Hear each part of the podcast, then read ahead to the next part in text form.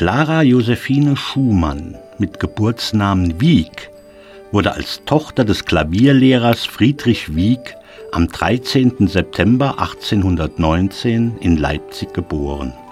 Die deutsche Pianistin, Komponistin und Ehefrau Robert Schumanns war eine der bedeutendsten Pianistinnen und Komponistinnen ihrer Zeit. Vor allen Dingen machte sie das Werk ihres Mannes bekannt. Sie widmete sich aber auch den Kompositionen von Frédéric Chopin und ihres Freundes Johannes Brahms. Zunächst gefeiert als Wunderkind, avancierte Clara Josephine Schumann zur gefeierten Klavierinterpretin, die Konzertreisen durch ganz Europa unternahm. In Wien wurde ihr mit 18 Jahren die Ehre zuteil, zur kaiserlich-königlichen Kammervirtuosin ernannt zu werden. Sie spielte vor Goethe, wurde persönlich bekannt mit Niccolo Paganini und Franz Liszt.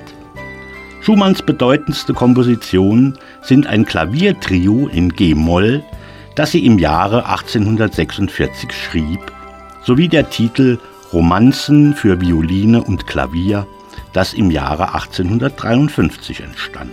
Schumann wurde von ihrem Vater musikalisch ausgebildet, mit dem deutlichen Ziel einer Karriere als Pianistin.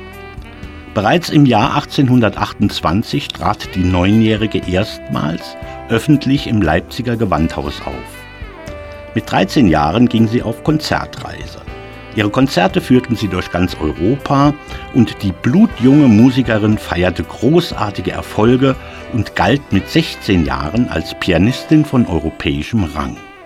Clara Schumann lernte den Komponisten Robert Alexander Schumann, ihren späteren Mann, als Schüler ihres Vaters kennen. 1840 heirateten die beiden gegen den jahrelangen Widerstand des Vaters von Clara.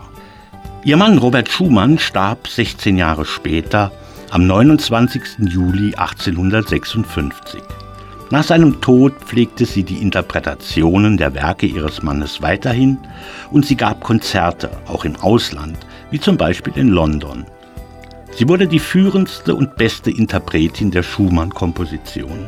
Zusammen mit Johannes Brahms gab sie die gesamten Kompositionen ihres Mannes heraus. Aber sie wandte sich auch von den Stücken von Frédéric Chopin und Ludwig van Beethoven nicht ab und natürlich denen von Johannes Brahms. Im Jahr des Todes ihres Mannes zog Clara Schumann nach Berlin.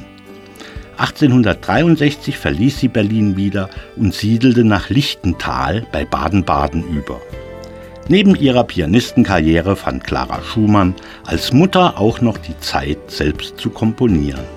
Schumann schuf einige Lieder und kammermusikalische Werke, worin sich der Einfluss ihres verstorbenen Mannes nachhaltig bemerkbar machte. Teilweise wurden ihre Werke unter dem Namen ihres Mannes veröffentlicht. 1878 verließ sie Lichtental und zog nach Frankfurt am Main. Dort lehrte sie in der Zeit von 1878 bis 1892 am Hochschen Konservatorium. Clara Schumann verstarb am 20. Mai 1896 in Frankfurt am Main.